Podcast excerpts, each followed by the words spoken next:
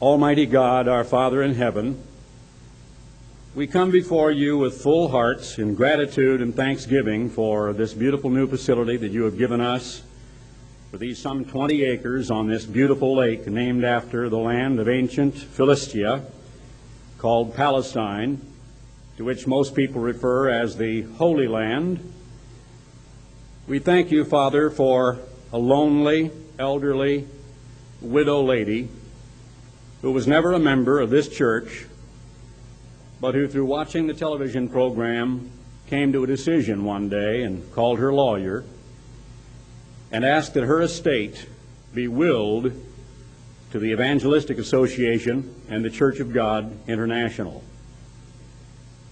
It is because of that dear lady that we stand in this beautiful facility, because the money that was being spent on television and other things, the regular cash flow that you were sending us to conduct your work was not sufficient to do all that we needed to do and at the same time to purchase this property and to build this building. So, Father in heaven, in her memory, we now dedicate this building to your service, to your work, to your church, to your people, to all who may enter it. We ask that you would hallow this building, that you would put your angels about it, that you would cause us to use it to every good and proper purpose, that perhaps hearts can be touched and people can become converted, convicted of sin, and walk down a sloping concrete ramp into beautiful Lake Palestine and wash away those sins in the rite of baptism. That the things that will take place in this building over the years to come will be happy and good and decent things. That we can always rejoice in it at the Feast of Tabernacles, annual holy days, during our weekly Sabbath services, sports events, summer camp. That it will become a nucleus and a hub of activity around which family life in Christian fellowship will revolve. We ask these things and ask you to bless it and give you our heartfelt thanks for it. In Jesus Christ's name, amen.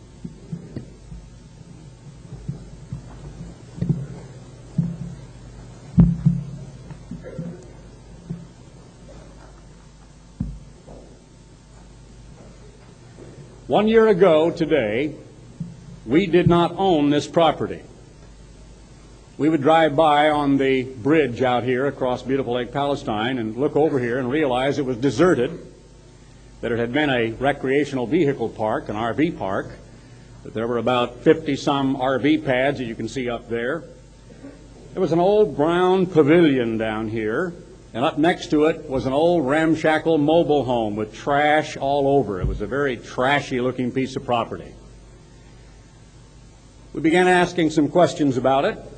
We found out it was for sale, that it had become one of these properties defaulted from a previous owner and was in the hands of the FDIC. We made a bid, they countered, and we accepted their counter immediately. And very shortly, even before we had gone through closure, we had a work party of the local Tyler Church and people even from as far away as Dallas and Fort Worth. A lot of you were here on that day, came out, and I remember the picture we had of an army of people sitting astride their riding lawnmowers. And we began to cut down the weeds and clean up the grounds and to prepare for that first summer camp that we had last year in a very rough and a crude environment. The little gray painted, rather rough looking dormitories you see, of course, have no heating or air conditioning, only a ceiling fan and lights. The lavatories that we have now completed inside this building are the first really modern and good ones we have, although there are some facilities down here in the pavilion. And last summer we went and bought some used restaurant kitchen equipment so we could feed and take care of the youngsters who came. And then eventually, when the plans were completed, we broke ground for a building which was built for us by the builder who is here with us today, Mr. Leonard Guthrie of New Way Building Systems. He builds barns, industrial buildings and complexes, I suppose things like service stations and other types of buildings. I'm glad he could be with us today to enjoy the very first dedication ceremony and to see you people from as far away as in the case of some of the ministerial educational training program who are here represented today from Connecticut and from California. So we have about 30 ministers and their wives and some other non-ordained who are here taking a series of three days of classes, in case you didn't know that. And we were in here with classes beginning at about 8.30 this morning in a classroom in this building.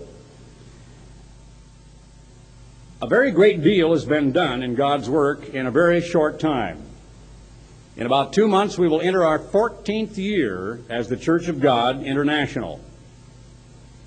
When my wife and I, a handful of close friends and close relatives, incorporated the Church of God International on July 21st, 1978, we had no idea what was truly in store for us.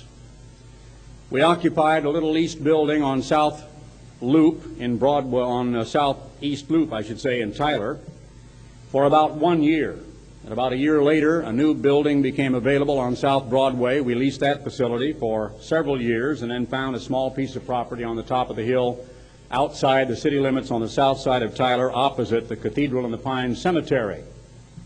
Some of you may have come directly to this building and do not know where that building is. I hope you will ask someone that can inform you, and when you drive back, if you go past it on South Broadway, it's immediately opposite the cemetery there on the very top of the hill where you first come over the hill on the main highway going into Tyler from the south. We've been in that building now since, I believe, 1982. Back in about 1982, the income for the work was one million forty thousand. From that time to this, we have grown three and one half times larger. My father was very fond of saying to me in the later years of Ambassador College, Well, Ted, this is no popcorn stand we're running here, because he was so proud of all that had been accomplished and all that had accrued and been developed and had been built and how we had grown. Well, we're very pleased, very blessed, and very proud in the sense of the right kind of pride because it is mixed with humility and thanksgiving for how far we have come in a comparatively short period of time. Our television program scattered around the United States is reaching several millions of people. Our mailing list, had we wanted it to contain deadwood, could now perhaps be 500,000 had we wanted to keep people on the list that were no longer really active with us.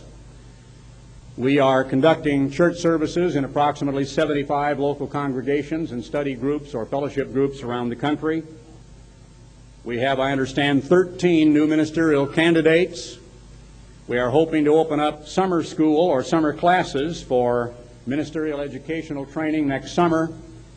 We're already very encouraged by the group that is here represented for these three days of ministerial training. Very encouraged to see that some of them are as young as 29, even some youngsters 51 are there, are here. And we're very encouraged by the quality of individuals that God is beginning to send to His work. Mr. Dart and I believe that with this summer program next year, we will really be able to see what is out there in terms of potential future leadership for God's church, and that hopefully by that following, uh, following autumn, we can launch, at long last, Imperial Academy that has existed as a corporate structure on the books down in Austin, State Secretary's office, for several years. I incorporated in that name because I was the one that originally chose some of those names. I'll take you back and tell you about a scene that took place on a, a leased bedroom upstairs when my father had sold our house in Eugene, Oregon, was intending to move to Pasadena, California. I attended Eugene High School in Eugene, Oregon, and my father was in that upstairs bedroom talking to my mother about a college he wanted to start. He was puzzling over what the name ought to be. In my office on South Broadway is my 1947 high school annual. In that annual is the club that I recalled with its motto, Ambassador Club. For you are ambassadors of Christ and it was a Christian men's club in Eugene High School in 1947. Our high school colors were purple and white. I said, Dad, how about Ambassador College? I was 17.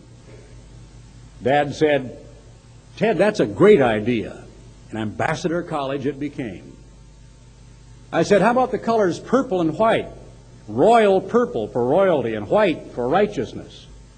Purple and white became our colors. Later on, I think they added a touch of gold. Who knows? Maybe we'll adopt the same colors. Nothing wrong with that. I frankly don't remember whether I suggested imperial for imperial schools or whether somebody else did. I, I would have to have my memory refreshed, but I know it's a beautiful name and it is not incorporated by anybody else as Imperial Academy. It'll look like 1A, won't it? IA, Imperial Academy. I like that. Remember 1A or IA. And hopefully, by about a year and a half from now, we may well see a big 16,000 square foot office building.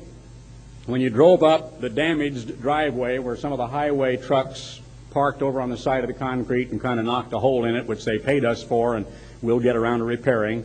Give us time. As they say, Rome wasn't built in a day. A few years from now, you won't recognize the place. But hopefully, by about a year from now or a little later, we will be moving into our new office building, 16,000 square feet. That entire top of that knoll is going to be bulldozed down this way to be leveled.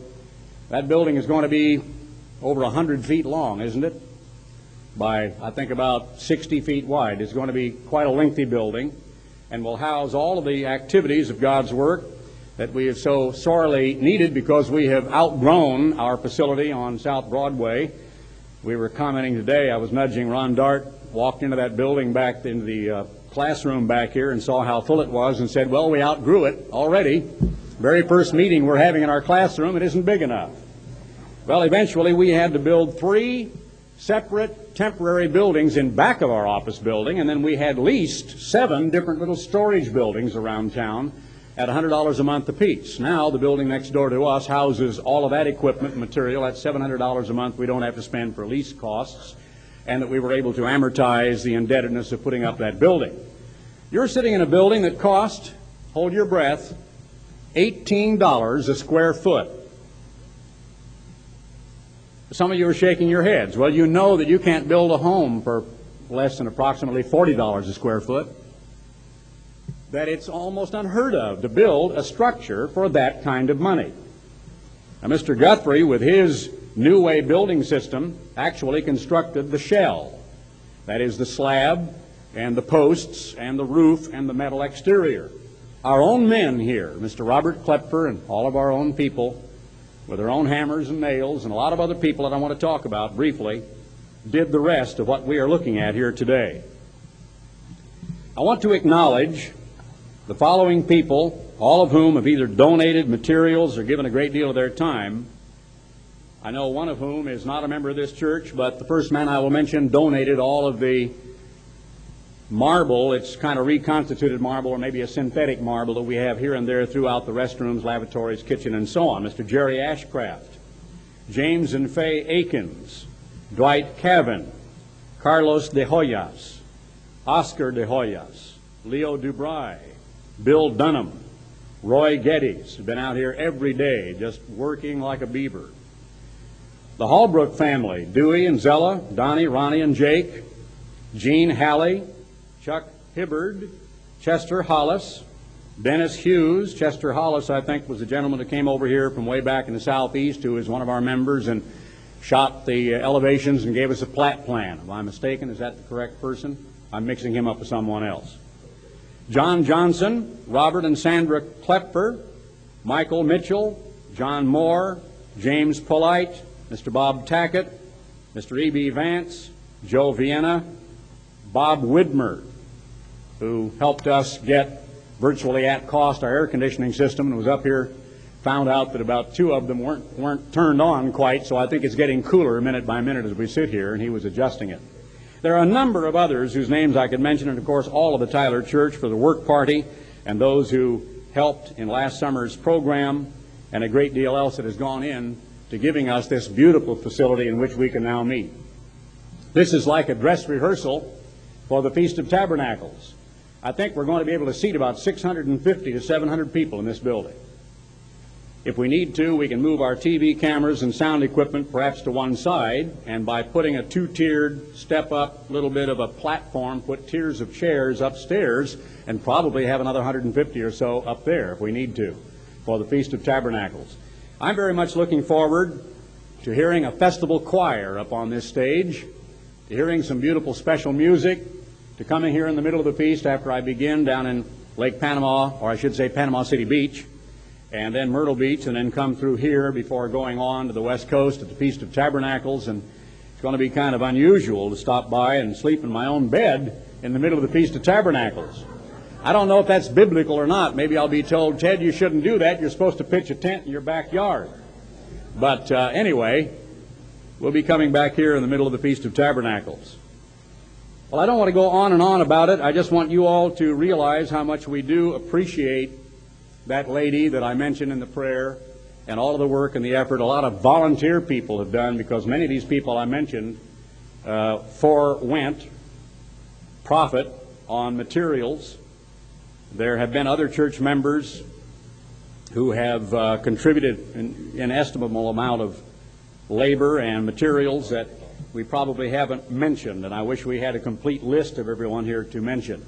But surely in the publications and in the international news, when we will publish a lot of the pictures, we'll make sure and make up for that slight in case we missed anyone. So welcome everyone to this special inaugural Sabbath Thank you all for coming from so far away. Many of you chartered buses. People are here from Houston, from Waco, from Austin, from over in Texarkana and Shreveport, and perhaps from further away than that. And I'm very glad to see you all here. I'm looking very much forward to the rest of the service. Now, if Mr. Larry Watkins will come back up for one more hymn, then we have some special music and the sermon.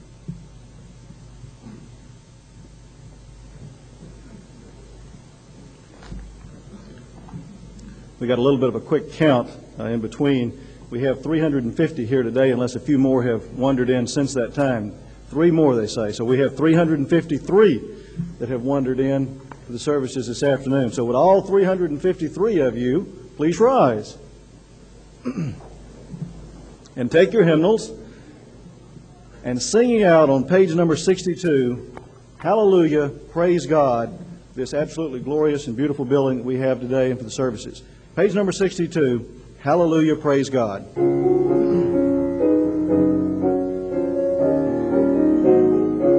Sing out now. Sing unto the eternal, sing your praises to him, your trust not in mortal, for in them is no help. Hallelujah, praise God, the eternal shall reign He shall reign for all ages, our King and our God. Sing unto the eternal, give praises to him. He it was who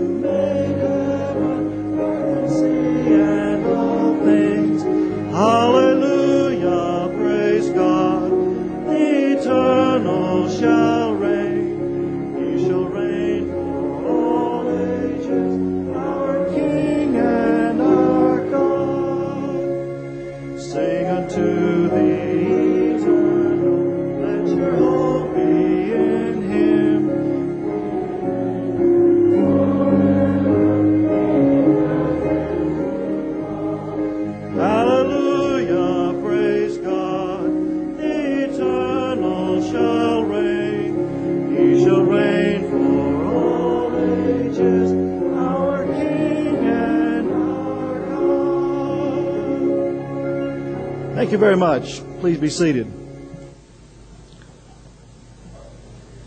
Now, this afternoon, before the sermon that will be given to us by Mr. Ted Armstrong, we're going to have a unique opportunity, which hopefully will be repeated in the future. Special music brought to us by Mr. Ron Dart, Mr. Bronson James, and Mr. Ted Armstrong.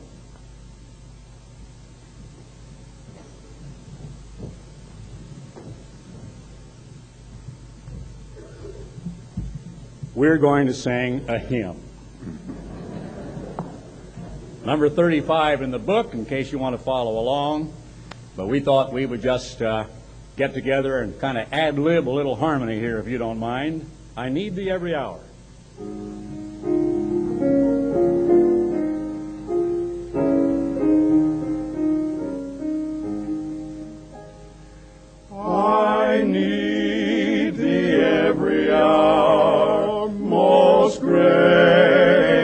us, Lord. No tender voice like thine.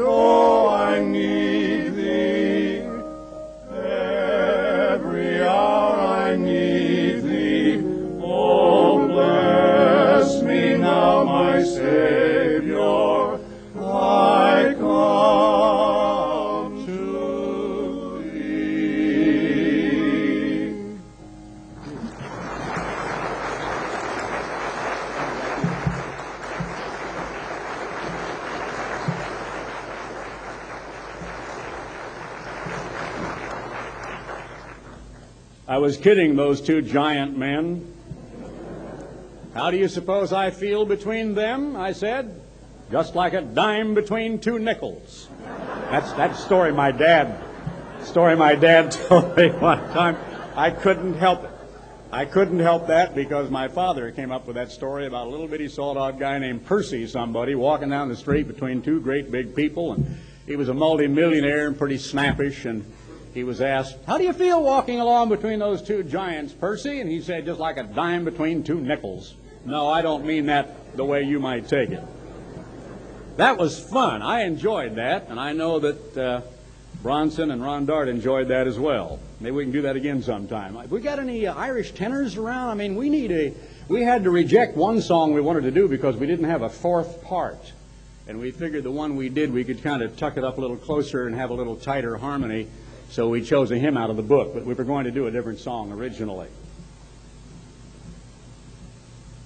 In 1967, in Pasadena, California, in the upstairs bedroom of my father's home, a group of us evangelists had gathered around my mother's bedside, as we were doing very frequently as she lay in the process of dying. We didn't know that then because we believed, wanted to believe, hoped, fervently prayed that she would be healed. I don't know when she came to believe she might not make it, but I will never forget the time when we had stood around perhaps unnecessarily long on one morning, about seven or eight of us. We had been in my father's study. We had all gotten down on our knees around his coffee table, and one by one, all of us, for five or seven or ten minutes apiece, prayed audibly until all of us had prayed all the way around that table. Then we got up and went into my mother's bedside. My father anointed her for probably about the fifth or sixth time. And we stood around chatting with her and talking. She looked up and she said, Fellas, don't worry about me. I'll be okay. You just go on and do the work. I guess she felt an awful lot of important time was standing around her bedside, and she didn't want to be responsible for us being away from our jobs. So she said, I'll be okay. You just go on and do the work. I grew up as a little boy hearing about the work. In a little office in Eugene, Oregon, I watched my father as he would hold up a stencil against the window for some outside light, and with a stylus, actually etch with his own hand the words in flowing script that said, The plain truth. I remember helping my mother when I was six, eight, nine, crank an old hand turning mimeograph machine. I used to delight in working that machine because it had a big thick brush in it. You had to take a cap off the back of it where it had a little bit of a reservoir of metal and fill it with a black ink. The ink came through the brush through holes in a kind of a drum, like a uh, circular or cylindrical drum, over which you snapped a kind of a blanket of a pad that would soak up that ink, and on top which you then stretched that blue stencil that my father would type, and the typewriter would cut the little bits and pieces out of the stencil, and the old mimeograph worked that way, way before the day of the copy machine. I used to slip sheet, as it was called.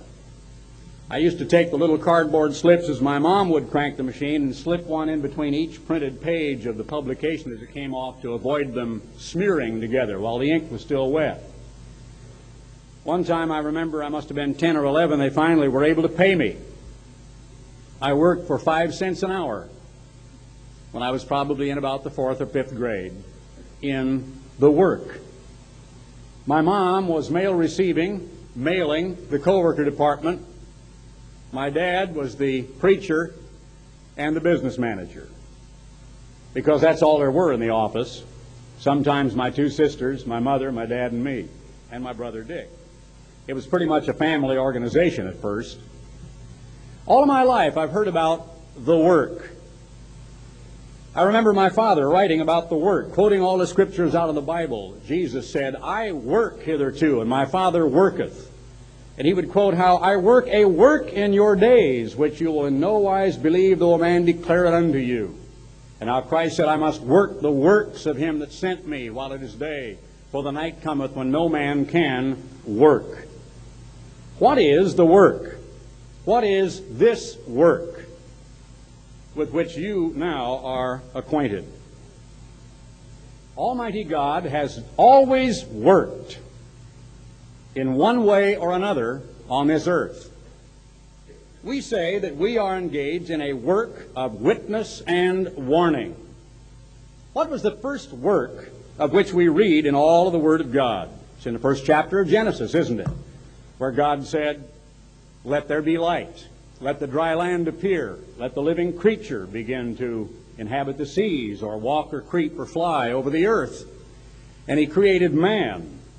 We read of great patriarchs who actually went before the time of Noah, when finally God was doing a great work through a man named Noah, which was at once a physical work and a spiritual work. Noah preached while Noah built. Noah worked with adze, draw knife, perhaps chisel and mallet, perhaps with the kind of spikes and nails they used back at that time, with scaffolding. He was a contractor, and Noah was over a lot of people because they were drawing, probably behind their beasts of burden, huge logs from distant forests, though he may have located the building of the ark nearby a ready wood supply. And there were families who had been laboring and earning their keep on the building of a huge vessel, larger than this building. Not a whole lot larger, but a good bit larger than this building and even larger in cubic size. The biggest vessel to ever sail the seven seas until today of modern steamers. Much, much bigger than the Nina, Pinta, Santa Maria, or the Mayflower, or other ships of the Discovery days and the explorers that we read about in our history books. God did a great work through Noah, and there were families, literally generations of them, because 120 years is a long time, to where the great grandpa could sit around in an evening and talk to his great grandchildren. Well, you see right now how far we are up in the air up there, and you be careful up there now, youngster, because you're over 80 feet up on the side of that big hulk. But your great granddad remembers when we laid the keel. Why, I was here when Noah was down there asking God's blessing when we first put that big old keel together. And those people had picnics and they danced and they sang. They got out their instruments and they had their relaxation and they had their days of rest, which Noah insisted upon because he was a Sabbath keeper. And when they got their pay, whether it was in some commodity of exchange or unit of exchange that they traded between them, or more likely perhaps in terms of food, cattle, clothing, skins, things that they could utilize, they gathered around and had their entertainment. They lived and worked, and ate and slept and breathed in the shadow of the ark.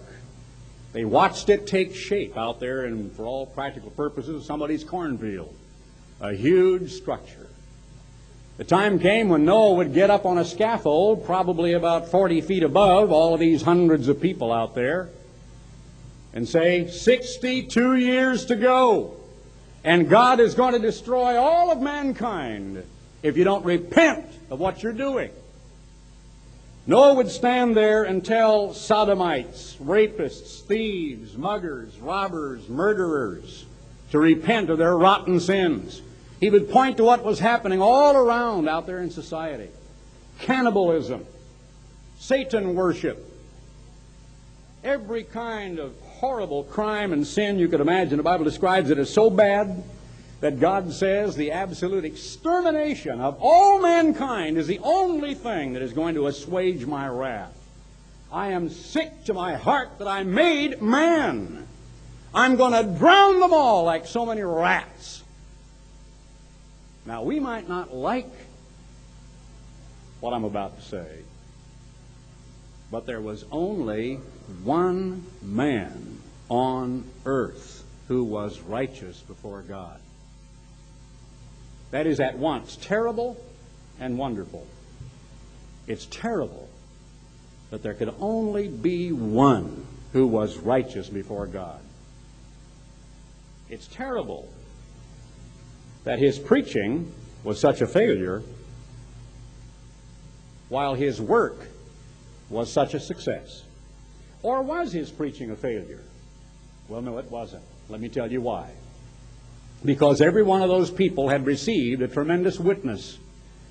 And when the day came that he entered the ark and it began to rain, and it rained for three days, and then seven days, and then nine days, and finally, when those people were clinging to flotsam and jetsam like the starving people down in Bangladesh recently when a hurricane came along, and the water was actually beginning to buoy up the ark and it was floating, and they were screeching and clawing up at the sides that were so precipitous and slick that they couldn't get up.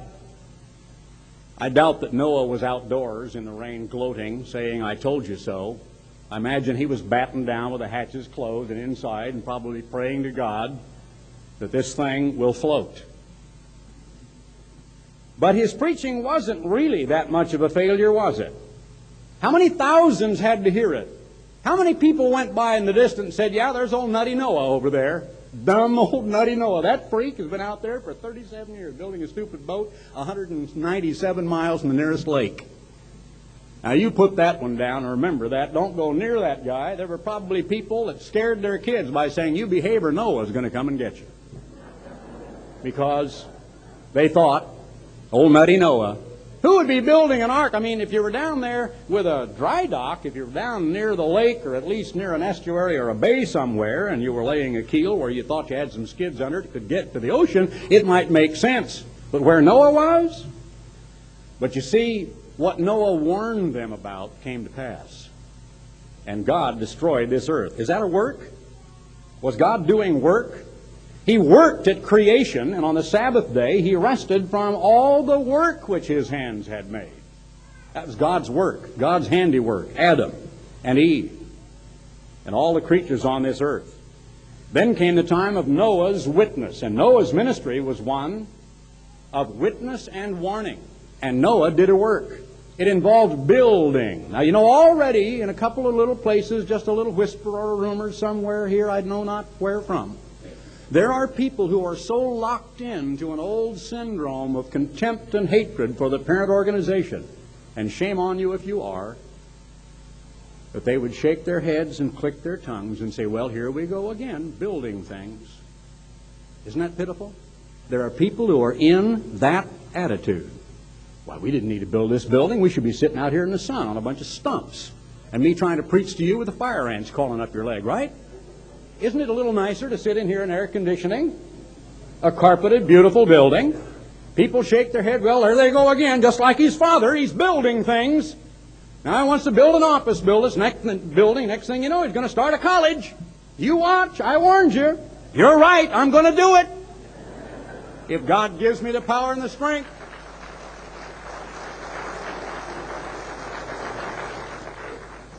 I hope someday to be standing in this auditorium or maybe a nicer one somewhere, and shaking the hands of a first graduating class of Imperial Academy.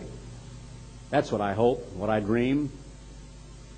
When I first came to Tyler, I was invited down atop the bank building by a group of multimillionaires and practically everybody who is anybody in the Tyler vicinity, including the chairman of the boards of most of the banks, the president of the Cotton Belt Railway, two sheriffs from two different counties around, multimillionaire oil men, one of whom hosted the meeting, and they asked me, Garner Ted, what are you doing in Tyler, and how may we help? I gave them a little speech of my practical, immediate plans, then my long range goals, and then my hopes and my dreams. My immediate plans were to open up an office, get on radio and television, establish a Tyler mailing address, and begin to write and produce literature produce radio and television broadcasts, and to see this work begin to grow. My long range objectives really were just more of the same to publish a magazine, to publish booklets, to open up local churches, to establish regional festivals of tabernacles. I said in my hopes and dreams department, way out there somewhere in the dim future, I hope to start a college. Because the reason those gentlemen invited me to have that meeting and introduce me, as it were, to all the powers that be in Tyler, Texas, was because those same people had been at a meeting only months before when we had announced that Ambassador College was going to open and was going to enlarge and was going to be at least 1,200 students with about 17 fully developed majors. We were going to have everything from the school of dentistry to flying and flight mechanic and so on. We're going to do deal with animal husbandry and agribusiness. And we had invited all of these people, and Mr. Waddy Wise, Watson Wise, the man who hosted this meeting, walked up to me in front of all of these people, made a little speech, and handed me a check for $12,000 that he said he wanted to become the beginning of what he called the President's Scholarship. And he said, Mr. Armstrong, I want this to go toward the education of one of the poorest, neediest students that you invite here. Stood there and told all of these dignitaries from Tyler, Longview, and all over the country what a wonderful place Ambassador College was. He said, look at these kids. There's not a hippie, there's not a druggie, there's not a criminal, there's not a, a thug among them. Look at the way they act, look at the way they walk and talk, look at the way they dress. Isn't anyone proud of these youngsters? We need people like this here in East Texas. I was the president of Ambassador College at that time. And because of that example, he was setting we knew that other people were going to follow his example and contribute and begin to help Ambassador College expand and to help that scholarship program for the people who couldn't afford it to come to college. But because I made a call to a lawyer in my father's employ, talked about separating out the Pasadena budget from the Big Sandy budget, dealing with local vendors, local architects, local contractors, and local banks in getting lines of credit or loans to put up buildings. I wanted a four-story administration building right in front of the bird sculpture. We wanted permanent dormitory buildings, at least double or triple what we have now. We needed more classroom buildings and to get rid of the old temporary ramshackle ones and the old restrooms out on the grounds and build new. And we could have easily have done it with our financial capability at that time. My call that I intended doing something that dramatic with regard to the lines of credit enjoyed by a gentleman whose name I will not besmirch this pulpit nor this room with mentioning in this house, was the beginning of some conversation back there among other people that I knew nothing about at the time, but found out to my chagrin later. And within a matter of a week or two, after that huge, big banquet up there, where these people walked along a table in that dining hall where our cooks had actually even made castles and houses out of bread. You never saw anything like it in your life. And they were really excited about Ambassador College. There were headlines in every newspaper in a four or five county area of what we were going to do. And this was in 1977. 1977. Well, it's a long story. But within a matter of months, I received a letter containing four blatant lies that my beloved father, who accused me of those things, never even bothered to pick up the telephone and say, Ted, I can't believe it. Did you really do this? And refused to talk to me from then on. I was never able to talk to my dad from one scene that I have had cause to relive in my mind many a time at his doorstep in Tucson, Arizona. My wife and I came over here with our very meager life savings, and it was so meager that it would have been none at all, except that she had urged me that spring in the festival when I was going to give half of what I had, about $9,000, which I received from book royalties from the real Jesus in hardback, because I'd received about $17,000. I was going to donate 50% of it to the church. She said, Don't make out the check today and put it into the offering. It will confuse the Holy Day offering. Do it separately when you get back to Pasadena. We never made it back to Pasadena, at least in that configuration, before I got the axe. So had I given that in the offering at that day, we would have started over down here with but $7,000, no home, no nothing, just $7,000. As it was, we had enough to put a down payment on a small home, to lease a small office, and actually begin with the help of other members who were very generous, one of whom in particular gave a sizable amount to us and wanted to remain anonymous and always has. And I began on WOAI San Antonio in late 1978. I went down and rented from a friend of mine, Robin Hood Brians, here in Texas, who has a studio made out of a garage where he has the recording facilities. And I remember finding a board in his garage and putting it with a little bit of a drapery to protect the keyboard of a little spinet piano. And then sitting there and hunting crickets that were making noise in the garage because we thought that the crickets would feed into the microphone. I remember, too, that very first day that I was going to do a one half hour radio program and how I approached that microphone after several months of not doing broadcast, having received that letter, having lost 12 pounds in 10 days, doubled over with pain, called a doctor to ask if I had perhaps ulcerated because of the agony and the trauma of what my wife and I and all of us in our family had to undergo. When you vomit with anxiety, it is really painful. When your stomach literally just turns over and you cannot hold down food, you have no appetite, you can't eat, it is really painful. And you know you're traumatized and you're going through what is called stress. Well, we went through all of that stressful period of time. God blessed me with that first program. It was just like old times. And greetings, friends around the world. This is Garner Ted Armstrong, but I couldn't say with the good news of the world tomorrow. So I just said, Have you heard this or that or whatever about the gospel? And I was off and running with a program about the kingdom of God and wrote my very first article about world peace is possible, 1978. Little by little, people heard where we were. The mail began to come in in little tiny bits and dribbles, three, five, and ten letters at a time. But eventually we had enough to get on two radio stations, and then three, and then five, and then ten, and finally we were on 54 radio stations until we realized that radio is, for all practical purposes, unless it is merely supplementary to television, is dead in the sense that you cannot really grow or build very much on radio alone because the really huge audiences, as you drive by a community and see the TV antenna sticking out of people's roofs, are sitting there in prime time in front of entertainment, watching television every single night and all weekend and so on. I needed to be back on television. I'd done my first television broadcast in 1955 at age 25. It was time to get back on television. Well, eventually we got on a couple of these minor little cable networks, but we ended up on Superstation WGN. I guess I made a mistake because I opened up the Bible one day on a program and was going through the first chapter of Romans about they receiving in themselves that recompense of their error, which was meat, which is Old King James English language for they, the homosexuals, suffering AIDS and like diseases, are merely receiving the natural consequences of their filthy acts. Well, I strongly suspect and will not identify that one of their hierarchy up there at WGN was a homosexual. Took great exception to that program, kicked us off, WGN. 274 cities and towns that had been receiving my broadcast suddenly went black.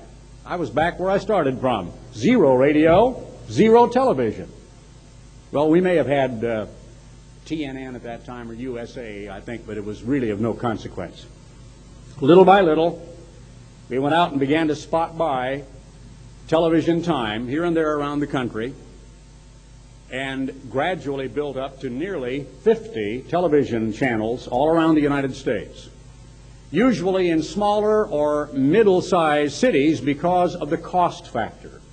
In big cities, you can pay ten, twelve, fifteen thousand dollars for a half hour. I think if I last heard, it was something like forty thousand dollars for one half hour over WTBS of that entire cable system. That's an enormous amount of money. But I am very blessed to be able to tell you that last year we finished the year with $3.6 million, including the Dengler estate, estate uh, 3.2 without it. And that represented about a 13 to 15 percent increase over the preceding year. The year before that, I think we had close to a 17 percent. But the point is that every five years, this work has been doubling. Now, we're doing what we call a work of witness and warning. And I want to go back a little bit to refresh your memory. Up until 1989, for over 44 years, this world had labored under the tension of the Cold War.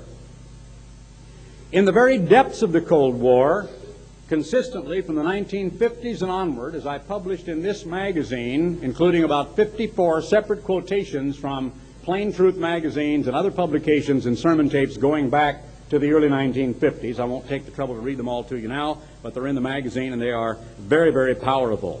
And they say over and over and over again Germany is going to reunite. Eastern Europe is going to come out from behind the communist bloc. A United States of Europe with Germany at its helm dominating that union will emerge as a third power bloc in Central Europe. Communism is not going to go to war, Russia against the United States. Yes, they are our enemy, but it's possible to have more than one enemy at a time. There is no such thing as a CIA document that has ever reached the President's desk in the last seven administrations that has contained these warnings.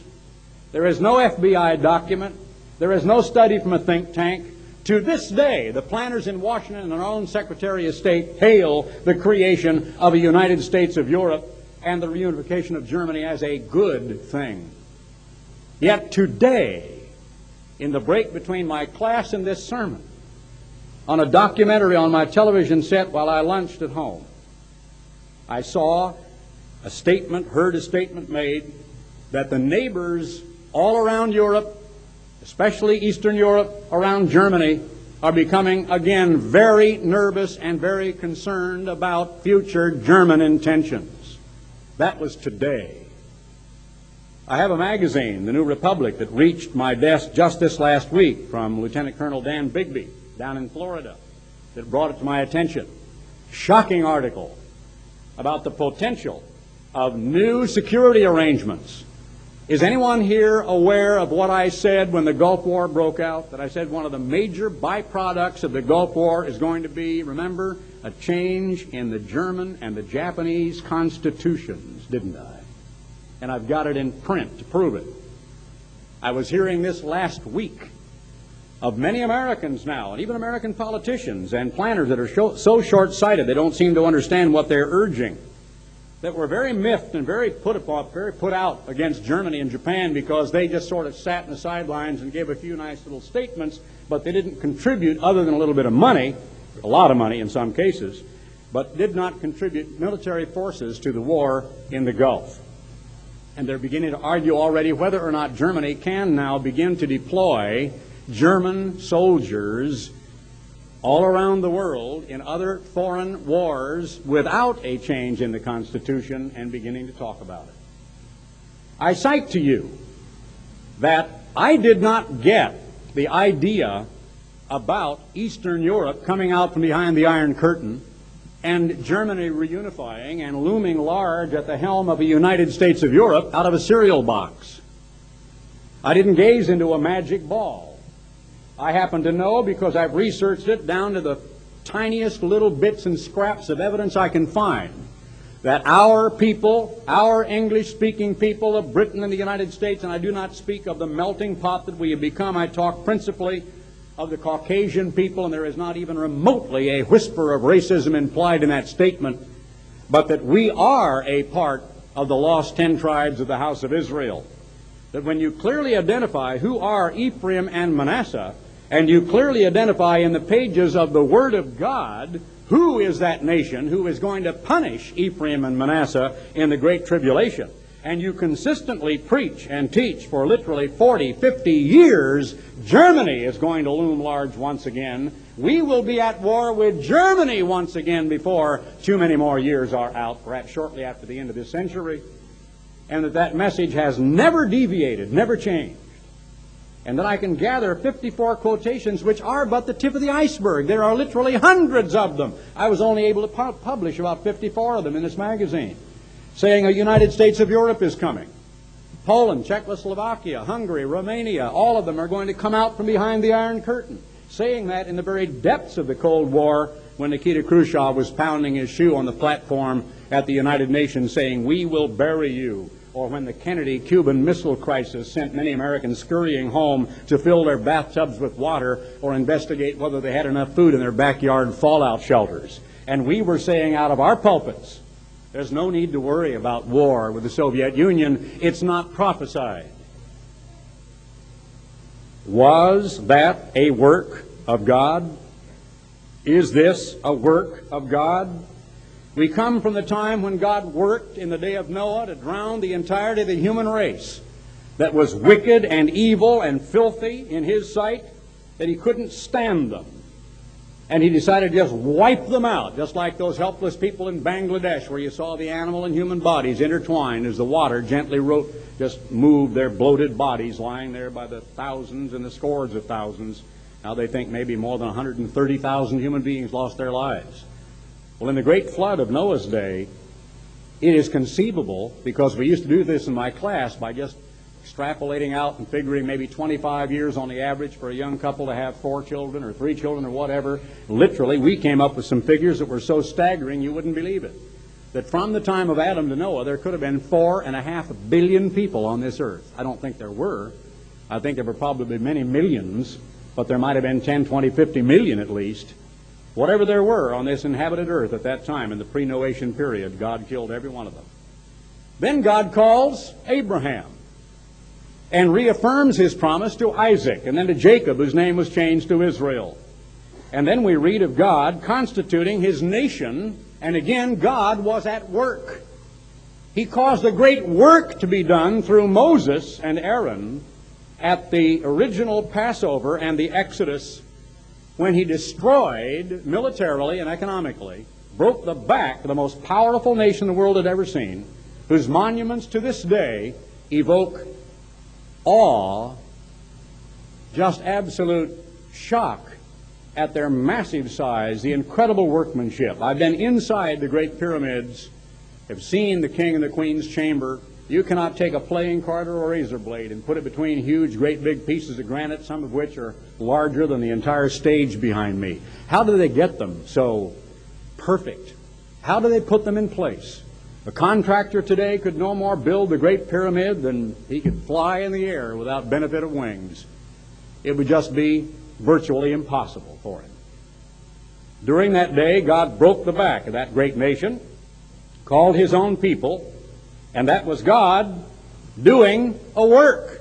It was not without a witness, because Moses and Aaron went daily before Pharaoh and said, This is God's doing. Let my people go, that they may go into the wilderness to sacrifice unto me. And if you look very carefully in the first chapters of Exodus, the purpose for letting them go was to observe that Passover anywhere but inside of Egypt. But because God worked it out in such a way that Pharaoh's heart was hardened, they observed that first Passover as a type, as a sign unto us in the land of Goshen. And the great tribulation of their day fell all around them while they were in situ in their own homes. They fled after the death of the firstborn, after the murrain on the cattle, after the lice and the frogs, and after all the waters turned into blood. But because God made a difference between them and the land of Goshen, no plague came nigh their dwelling. All the plagues fell while they were yet in Egypt, and then God took them out. And they began to observe the Passover. I want to turn to 1 Samuel 8 and verse 7 to show you that after the time of Moses, along came Joshua, the first of the judges. And following that time, they finally decided they wanted to be like the other nations around them. There was a tall champion, the Bible says, was head and shoulders above every other man of that kingdom at that time. In 1 Samuel, the 8th chapter, beginning in verse 7, because Samuel was very angry about it, and was very angry with the people because they had rejected Samuel, or so he thought. God said unto Samuel, Hearken unto the voice of the people and all that they say unto thee, for they have not rejected thee, but they have rejected me, that I should not reign over them. You would be amazed in institutions, corporations, churches, military organizations, families, it matters not how much effort is expended over this age old question? Just who is in charge around here? You would be amazed down through history at how much has gone on over that question.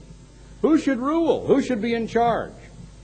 Well, Samuel went on to say, verse 9, Howbeit, yet protest solemnly unto them, and show them the manner of the king that shall reign over them, he will take your sons, verse 11, military conscription is coming, and appoint them for himself and his chariots, his horsemen, and some shall run before his chariots. He will appoint him captains over thousands and captains over fifties, and set them to plow, it means his ground, and they will reap his harvest. It'll be like a an autocracy, an absolute monarchy where these people will be sweating and laboring and plowing and raising corn, but it won't be their corn. It'll be the king's corn, the king's ground. And to make instruments of war and instruments of his chariots, he'll take your daughters to be confectionaries and cooks and bakers. He will take your fields from you and your vineyards and olive yards. But you see, it said in chapter 9 and verse 2 that Saul was a choice young man and a handsome young man. Goodly means handsome. And there was not among the children of Israel a goodlier or a handsomer man, person, than he. From his shoulders and upward, he was higher. We once estimated that Saul was probably somewhere close to nine feet tall. There were some pretty big Israelites back in those days. He was a giant of a man, handsome, probably striking blonde. And when he walked about among the people, they looked at him as if he was a god. They said, Oh, wow, give us someone physical to look to. Here's dowdy old Samuel. Look at those old stained robes. Getting a little portly in his old age. I detect a little soup in his beard the other day. We don't need Samuel. Look at Saul. We want Saul. So Samuel was told, listen to what they say. They're not rejecting you, they are rejecting me, God's rule, God's laws, that I should not rule over them.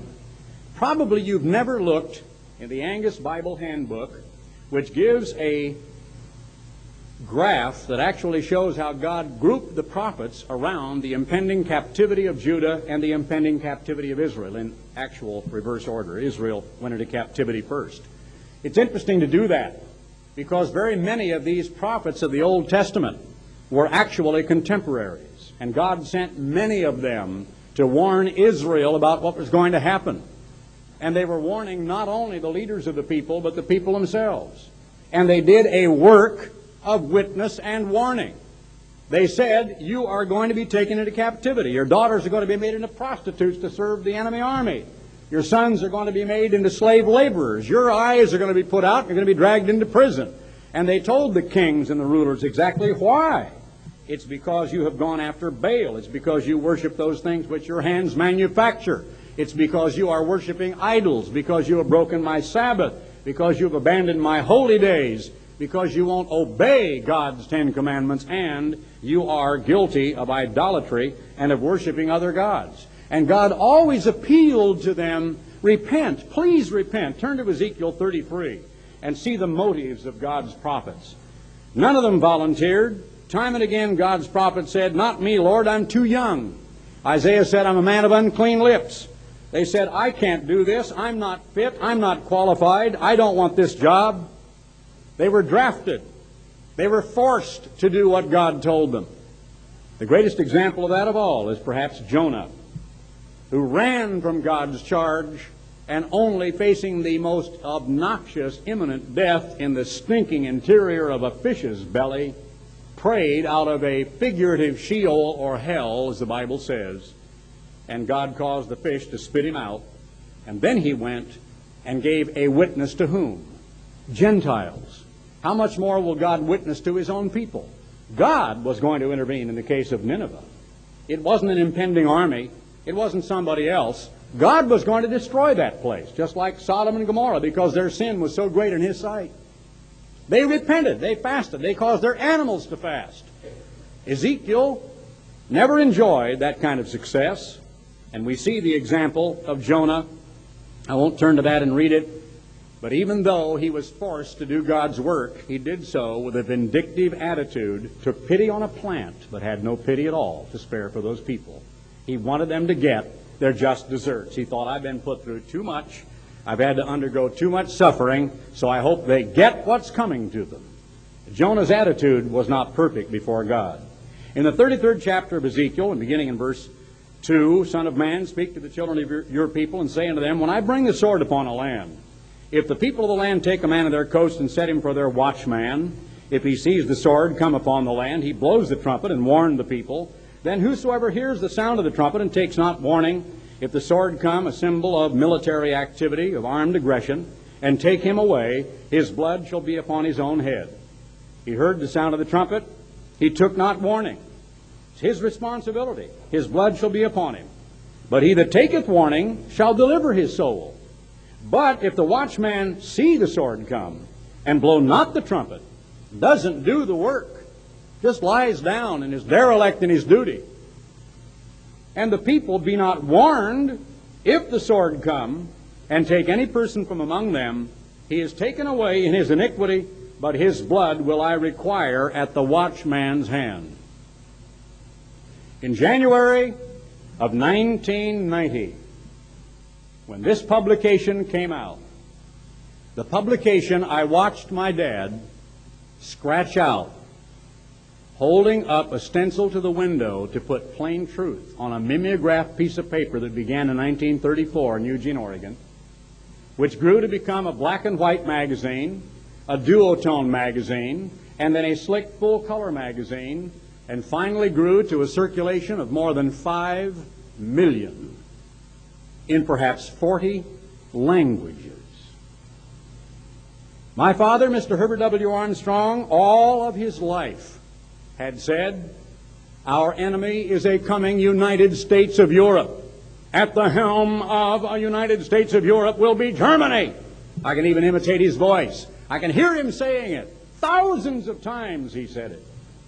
His magazine, the one he started, the one my mom cranked out on a mimeograph, the one I inserted the little sheets in to keep the ink from spreading, that grew to become a giant magazine, larger than many to which you subscribe. In its January 1990 issue, its new editor in chief, with his picture up in the corner, standing in front of the books, had a personal. The personal was entitled No Magic Words. He said there are no magic words to Christianity.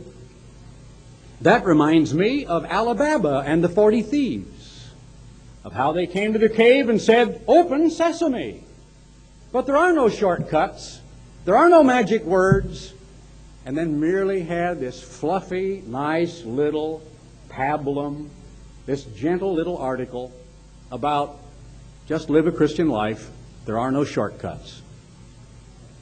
There were several articles in there about family, other doctrinal matters, but on its cover was the rich blue and the circles of the flag of the EC. And inside was one article by Ronald Kelly, who had interviewed one of the von Habsburgs, who was a member of the EC Council in Strasbourg. The grand smash finale at the end of that article, which said not one word about a united Germany becoming an enemy of the United States, said not one word about the great tribulation of the day of the Lord, not one word about the plagues coming upon our people, not one word even identifying us or warning us about what was going to happen, just talked blandly about the potential of a united Europe, the great warning, the last paragraph of a little one and one half page article was, and I quote, Except the Lord build the house, they labor in vain that build it. If my father would have been alive at the time that publication had come out, he would have fired the entire Plain Truth staff, and he would have fired every one of those ministers that had a thing to do with it. And you that knew him know I speak the truth. That should have been the crowning moment, that magazine, of more than 45 years of witness and warning to say, I told you this was going to happen. That magazine should have been that thick. It should have had 497 such quotations. It should have reprinted whole articles from back through the years where my dad warned about what was going to happen in world conditions. It whispered that maybe a united Europe would come along but except the Lord build the house, they labor in vain that build it. Today, in this work of God, we spend 17, 19, 22, 25, 30, 50 dollars to get one person to respond to my television program, pick up the telephone, and call and get some free literature. And unless they respond again to my third class letter, that's the last we ever hear from them. They don't get a monthly publication because every one of these issues costs $50,000. We can't afford it. Isn't that pitiful? I say that we need a magazine, and in my plans, hopes and dreams, if you want to put them in that category, are that eventually we shall have this magazine with this kind of a cover, with this kind of quality, with this kind of articles, in at least one home in every square block of the United States of America. That eventually we will be on 500 television stations. And that the voice that was responsible for drawing to and building perhaps 85% of the membership of the parent organization with the same old studio Bible falling apart, with the very same message that has never deviated, will be once again heard by the likes of Rockefeller, Bob Dole, Cyrus Vance, and the President of the United States. When I walked up and shook hands, left hand, because I know his right hand is crippled, with Senator Bob Dole, he said, I thought I saw you in the audience. When I met Cyrus Vance, who was Secretary of State, Nelson Rockefeller, before he deceased, of course, and Hubert Humphrey, same comment. They said, I really enjoy your program. When I sat on the front lawn with Lyndon Johnson, he said, I watch your program all the time, and I watched it while I was in the Oval Office. Agreed with you most of the time. That was his comment. We are not destined to do a little work in the East Texas woods like a whisper with a cork in the neck of the bottle that is only being heard by a tiny few. This work, whether people want to make snide comments, there he goes, building buildings. Next thing you know, he's going to build a college. This work is going to grow very large. As the parent organization moves more and more into anonymity, as it adopts and embraces false doctrine, as it discards its tang, its savor, its flavor. Like the salt that has lost its flavor, what good is it? Wherewith shall it be salted? As it is losing its spear's thrust, its point, it is losing its witness and its warning capability, saying, I'm already born again. Reinvestigating the Trinity, moving more and more, say other publications, toward the mainstream. Representative of theirs on television talk shows saying all of our doctrines are up for reassessment, or words to that effect. Nothing is sacrosanct. In this church, God's Word and God's doctrines are sacrosanct, and nothing is going to be changed without all of us in unanimity over a long period of time under careful study and prayer, realizing we had been wrong in some little particular or other, and that's not going to be because some amateur theologian decided to get some little hook to say, I need to reap a harvest from some of these sheep and get them blatting and following away after me because he's found something about the calendar or some other little thing that he thinks he can raise a group to support him with. We need to clearly identify our enemy. I mentioned last Sabbath that in the Gulf War, the first tragic loss of life was due to friendly fire.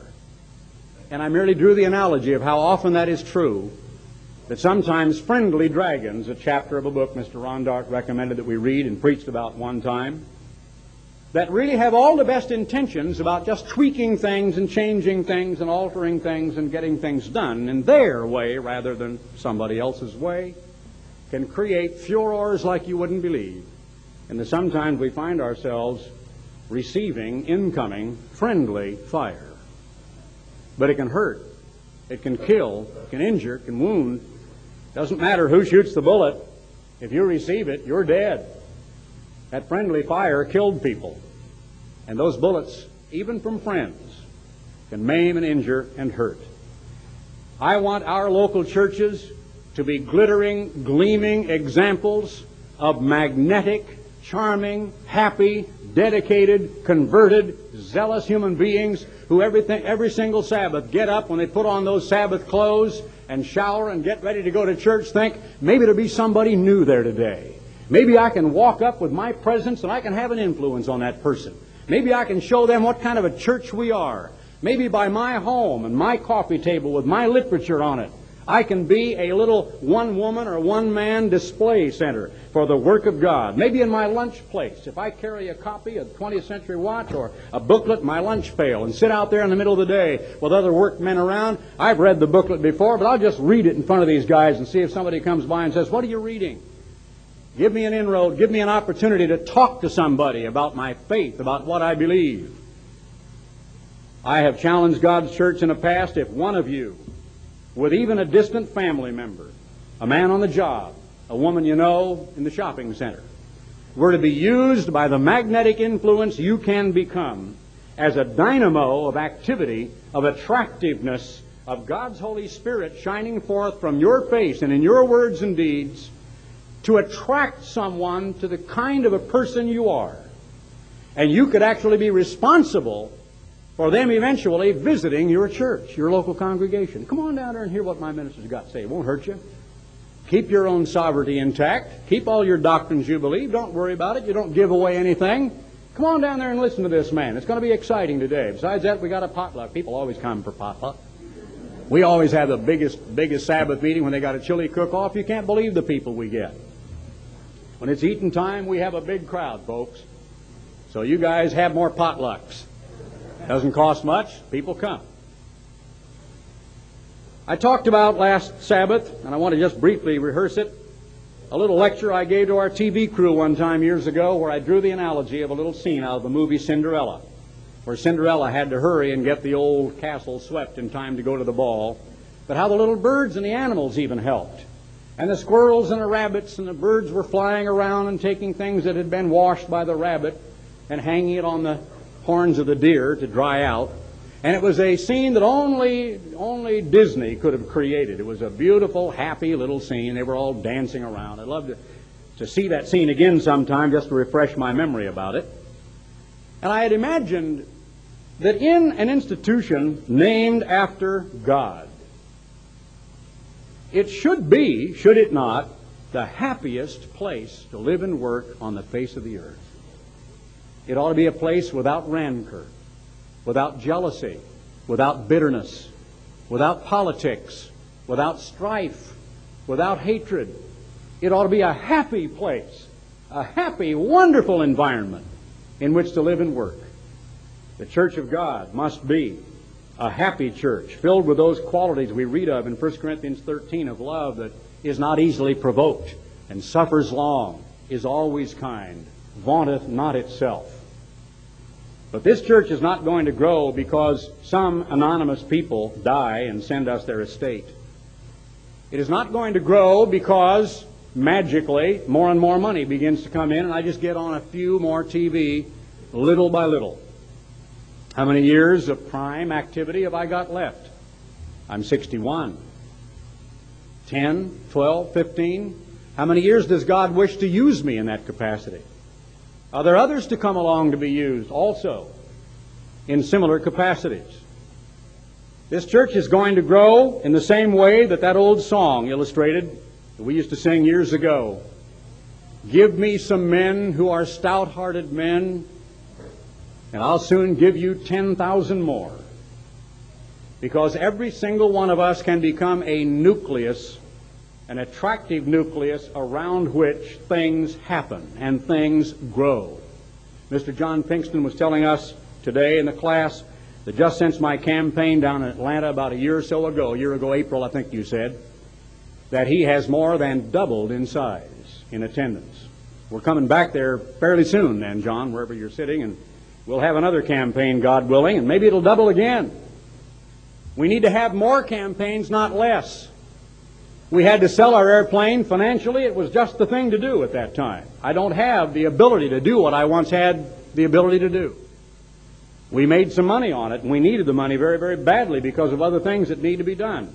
We desperately need to have a monthly magazine that people don't throw away, that remains around in their home with provocative, challenging, interesting, exciting articles, articles about prophecy, about baptism, God's Holy Spirit, about the soul, heaven and hell, and Israel and Germany, and all of these factors, all of these things that people will read without having to respond to me every single time I write a third class letter before they get anything else in the form of a sermon tape or a piece of literature.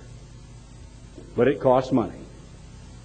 In Ezekiel, the 33rd chapter, we see an example of what is happening out there that is so much like the people that talked about nutty Noah, those that dwelt in the shadow of the ark.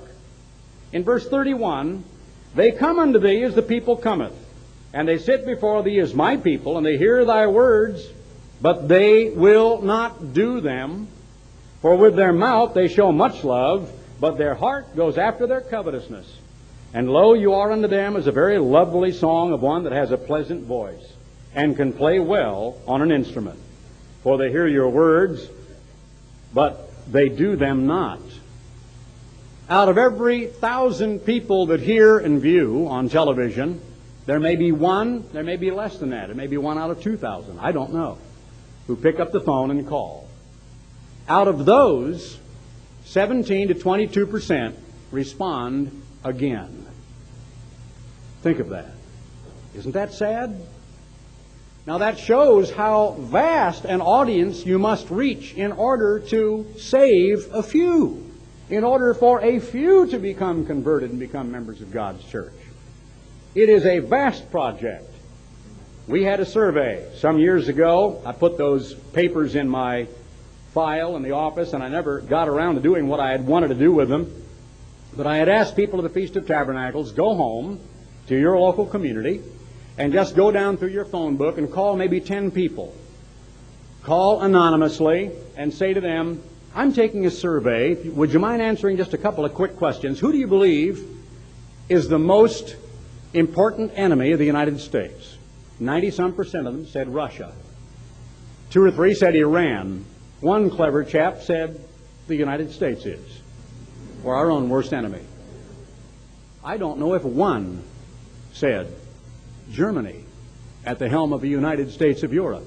So, how effective has that witness and warning been in these last 14 years? How effective are those men, some of whom were my students? I thought I'd taught them to speak better than that, but I can't help it now. That are on that television program. Dry, staid, dull. They're reading a teleprompter, reading a script. I wouldn't know how. I haven't the faintest idea how to, how to look down and read or look up and read words rolling by in front of me. I just look into a black lens, see a little bit of my own reflection dimly, and talk like I'm talking to thousands of people. But be that as it may, the point, the thrust, the witness, the warning, the tang, the poignancy, the salt is gone from that church's message. And little by little, brethren, I have to tell you officially from this pulpit in the name of Christ, some of the most important truths of God, including the meaning and the significance of the stripes of Christ, are also being abandoned by that church. They are turning their back on much of what my father taught, what he gave his life, what my mom and dad labored for 45, 50 years together to achieve, is being sold for pottage, given away, discarded, and abandoned. If I did not believe in the work that I am doing, I would long ago have taken up a, an offer that was given to me of syndicated television and been doing something else. But as I expressed to the brethren in there today and their wives, I have a kind of a complex. I wonder that if the gift that God has given me of speaking would be denied me and taken from me if I ever tried to use it for a commercial purpose. That's just a thought in the back of my head. Perhaps I too have a Jonah complex, but I feel that I must do what I've got to do. I mentioned then that God grouped prophets around Israel's impending captivity and Judah's impending captivity, and we see here in Ezekiel's case that he had said, and I want to go back and turn to just one verse in chapter 33 and verse 11 because I missed that in going over to verse 33. Say unto them, As I live, says the Lord eternal, I have no pleasure in the death of the wicked God is not vindictive. He does not want people to suffer, but that the wicked turn from his way, and his way is what is bringing on AIDS and muscular dystrophy and multiple sclerosis and cancer and strokes and heart disease and, of course, desertions and abandonments and kidnapping and robbery and rape and muggery and murder and homosexuality and violence of every kind. His way of life, is reaping what you see happening in the world all around you today. This crime ridden nation, 23,000 human beings dying every year as a result of a gunshot wound, many of them members of the same family, members of the same group, who personally know one another. And much of it revolving around what? Drugs. Because day to day life is so wretched in so many parts of our civilization and our society that people want to alter their perceptions, so they want to ingest some substance to just get them to drifting away in euphoria because they can't tackle plain old day to day living. Why will you die, O Israel? Turn from your way and live. Turn ye, turn ye from your evil ways, for why will you die, O house of Israel? That's the message. And yet they say, that was sure a lovely message. He sure got a good voice. People come up to me time and again at personal appearance campaigns. After all I will say about the Sabbath, about the church, I'll start a campaign by saying, before you will ever be in the kingdom of God, you're going to be a member of the same church I am. I like to just get them mad sometimes. I start telling them about Mrs. Runcorn the Sabbath and how my mother was brought to the Sabbath and how angry my father was about it. I will challenge them. Sure enough, someone will come up to me, well, I'm, uh, I'm not of your faith, but I sure enjoyed the message. I think about this scripture. Got a pleasant voice play well on an instrument. Good performance. Attaboy, Garner Ted, give it to him. Of course, you don't mean me. It's just going right by me. Give it to those other folks. Attaboy, Garner Ted, get them out there. But we Baptists, we Methodists, we Episcopalians, we know all that stuff. We don't need all of that. Besides, if you want to know how to pronounce God's name, it's in Psalm 83. I happen to be a Jehovah's Witness. One lady told me, oh, okay. Well, you can have them sitting in there, and you can go all the way through some of the most important doctrines of the Word of God and prove it and nail it down so that a child of 8 or 10 or 12 could see it, and they'll walk up to you as if they hadn't heard a word you said and congratulate you on your performance. It comes to pass, doesn't it? In Acts, the first chapter, I won't turn to that and read it. Jesus Christ of Nazareth said, you shall be witnesses unto me. So today there are not prophets going to the leaders of the nation warning Israel of impending captivity, but there is a ministry of God's church which is a spiritual living organism of those in whom is God's Spirit. If any man have not the Spirit of Christ, he is none of his, it says in Romans 8 and verse 9. And by one Spirit are we baptized into one body, it says in 1 Corinthians 12, 13. If you have the Holy Spirit of God, you're a member of God's church. You receive the Holy Spirit of God because you repent of sin. And you know what sin is. And you then undergo the ritual of baptism that figuratively costs your life, brings about a figurative resurrection, washes away your sins in the waters of baptism, gives you the Holy Spirit through the laying on of hands, and begets in you a brand new spirit creature in Christ that when it reaches maturity will be born of God and enter into the kingdom of God. The job we have to do is many faceted. It is not a simple job, or I would simply cut out some segments of old tires, strap them to my knees, put a sign on my back, and walk on my knees to the White House, gaining notoriety and publicity on the way. In my case, I wouldn't make it to the White House where Charlie Gross lives, which is only over about 30 miles. At my age, on my knees, but you hear what I'm saying. People have done things like farmers getting their tractors and having a demonstration advance on Washington. They've had big demonstrations in the Capitol Mall. People have decided to walk for this or run for that or ride a bicycle for the other thing. I could get the attention of just one leader. But Christ said we must do more than that. Jesus Christ said, Teach them everything I have taught you. And he said, Preach to them in his name, baptizing them that believe. Because God is interested, as Christ said, lift up your eyes, for the fields are already white with harvest. And God is interested in begetting and renewing and, in a sense, enlarging, if you will, his own family. God loves mankind. I don't know how a mother of 11 has enough love to go around. You talk to a mother of 11 and find out. Sure she does. A mother of 40 would have enough to go around. A mother of 100 would have enough love to go around. She would love them all equally. Think of that someday, of how God looks upon His children on this earth, almost without number, billions of us. And the Apostle Paul said, I became all things to all men that I might by all means save some. We're in a witness and warning work. The witness is of Christ and His sufferings, His lonely sacrifice, of which I preached at a couple of Feasts of Tabernacles, and the warning is that this society is on its way down and out. I am not going to ring any alarm bells like we did back in the 1960s with imagined 19-year time cycles and place dates and put settings on world conditions that appear to be especially ominous. We may have until 2004 before our house of cards called the United States comes crashing in upon us. But I know we must continue to do God's work. It must be a work of invitation as well as a witness and a warning, a work inviting people to repent and be baptized and receive Jesus Christ.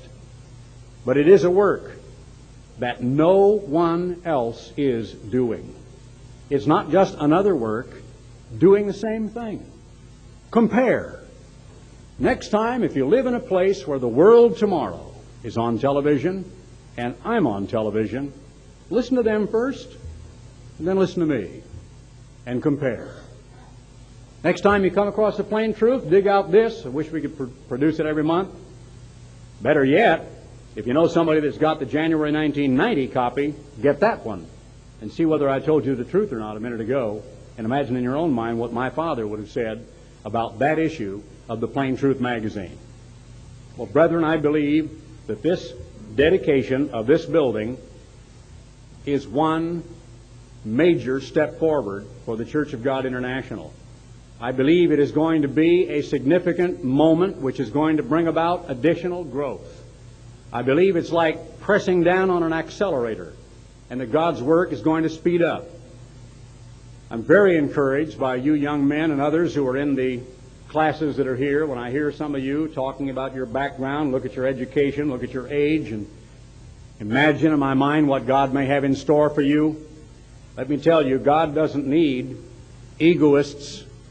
He doesn't need people who covet the pulpit because of vanity. But he certainly needs converted, humble, dedicated servants of Jesus Christ of Nazareth to serve these, help these, your brethren, and people like them all around this country and around the world. This church is destined to grow large.